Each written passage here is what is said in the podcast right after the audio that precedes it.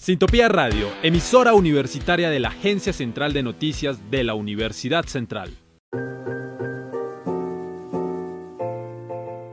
Sociedad. Cultura. La vida desde diferentes perspectivas. Efecto Cultural, un podcast de catarsis.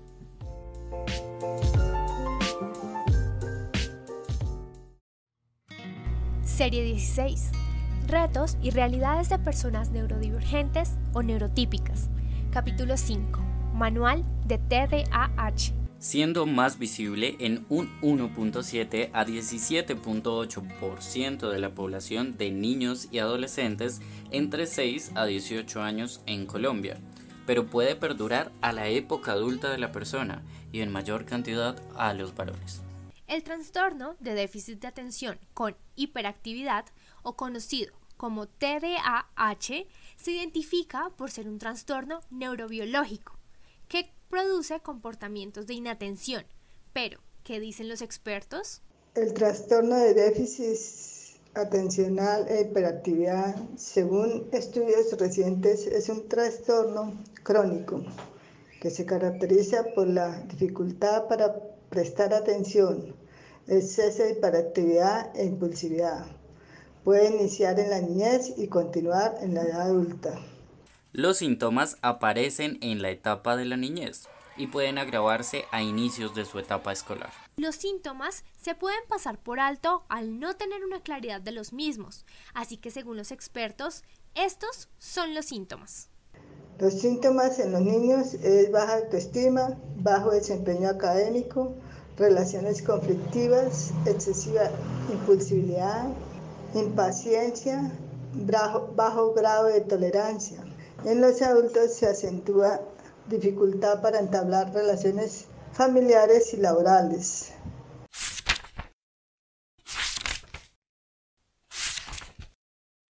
Pero sabiendo lo complicado que puede ser identificar los síntomas, ¿cómo podríamos identificar a una persona con este déficit? Lo más conveniente es primero realizar un examen médico en donde tengan pruebas auditivas y de la visión, con eso pues se puede descartar algunos otros problemas que pueda llegar a tener el menor en este caso. Después de eso, entonces pasar pues con un especialista específicamente, bien sea eh, psicólogo o psiquiatra, que empiece a tratarlo eh, y así recolectar todo lo que tiene que ver con antecedentes del niño, maestros eh, y del contorno específicamente del niño. Posterior a eso, empezar con una terapia conductual eh, como la primera línea del, tratamiento y eh, medicamentos si es necesario. A continuación, realizaremos un ejercicio de concentración a través de un test sonoro que permitirá identificar si se posee TDAH, aclarando que para su diagnóstico debe recurrir a los expertos. Este ejercicio se llama secuencia de números. Esta es la instrucción. Cada vez que escuches el número 2 después del número 8 darás una palmada. Así que comencemos. Primera secuencia. 6, 3, 8, 2, 1, 7, 4. Si aplaudiste, estás en lo correcto. Segunda secuencia. 3, 5, 8, 7, 2, 0. Si aplaudiste, te equivocaste. Debes poner más atención. Por último, 1, 4, 8, 2, 9, 6, 5. Si aplaudiste, estás en lo correcto. Para ir finalizando nuestro test, si quieres seguir practicando, también podrías usar palabras. El TDAH genera una deficiencia de autocontrol o respuesta negativa frente a diferentes estímulos. Tal vez se pregunte, ¿tiene alguna cura? Partiendo del que el TDAH eh, no es una enfermedad, eh, sino que es un trastorno, entonces no se cura, simplemente él se transforma o evoluciona o se va atenuando. Además, su atención, su memoria, la regulación de sus emociones, su capacidad de aprendizaje, entre otros, pueden llegar a verse comprometidos. En el ámbito familiar, escolar y convivencial de la persona con TDAH puede llegar a ser afectado. Se ve afectada en el niño o la persona adulta en su ámbito social por sus relaciones inestables, ya que tiene estados anímicos y depresivos negativos. en su juventud, problemas con la ley, problemas de salud física y mental, como lo mencioné anteriormente, baja autoestima e intentos de suicidio.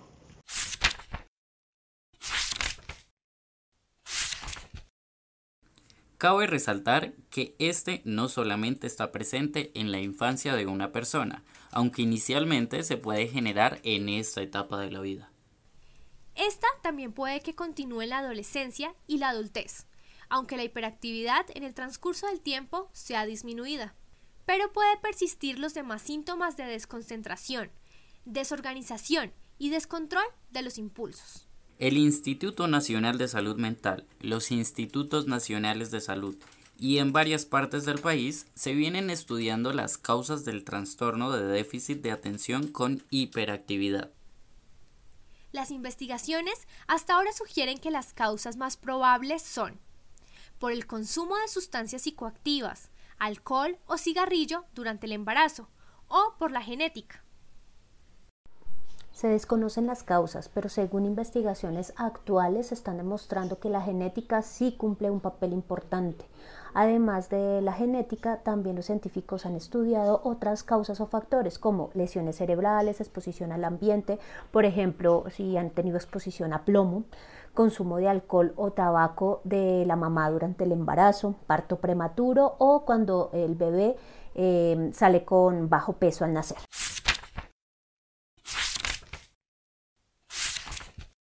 Las personas que tienen este trastorno necesitan también de la orientación de los padres, quienes deben capacitar a sus hijos reforzando de forma positiva sus actitudes y comportamientos.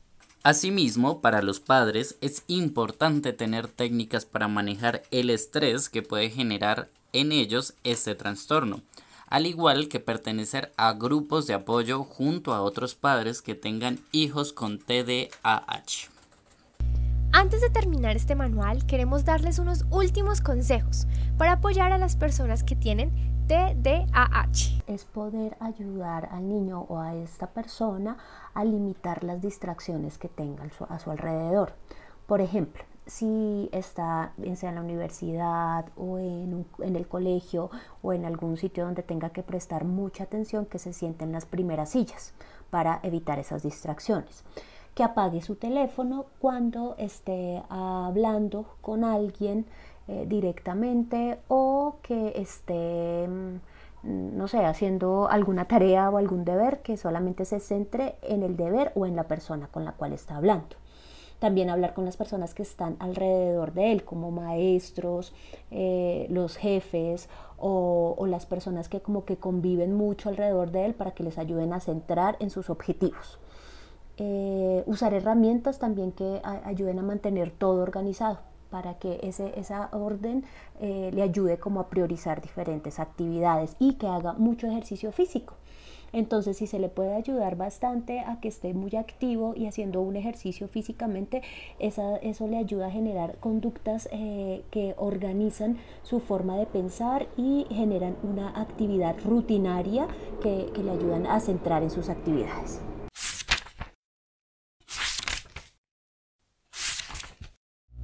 En este capítulo contamos con la ayuda de Viviana Ibáñez, psicóloga, y Pilar Sánchez Gil, psicopedagoga.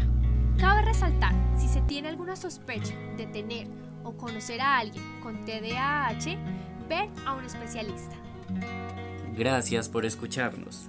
Este podcast fue realizado por María Fernanda Aguilera, Luisa Fernanda López, Camila Sánchez, David Silva e Iván Urrego, para Sintopía de la Universidad Central.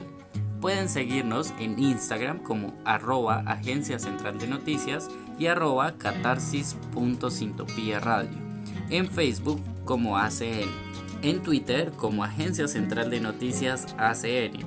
Y en nuestra nueva plataforma de Anchor y Spotify como catarsis slash efecto cultural.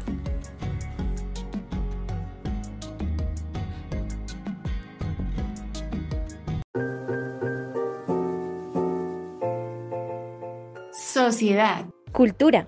La vida desde diferentes perspectivas. Efecto Cultural, un podcast de catarsis.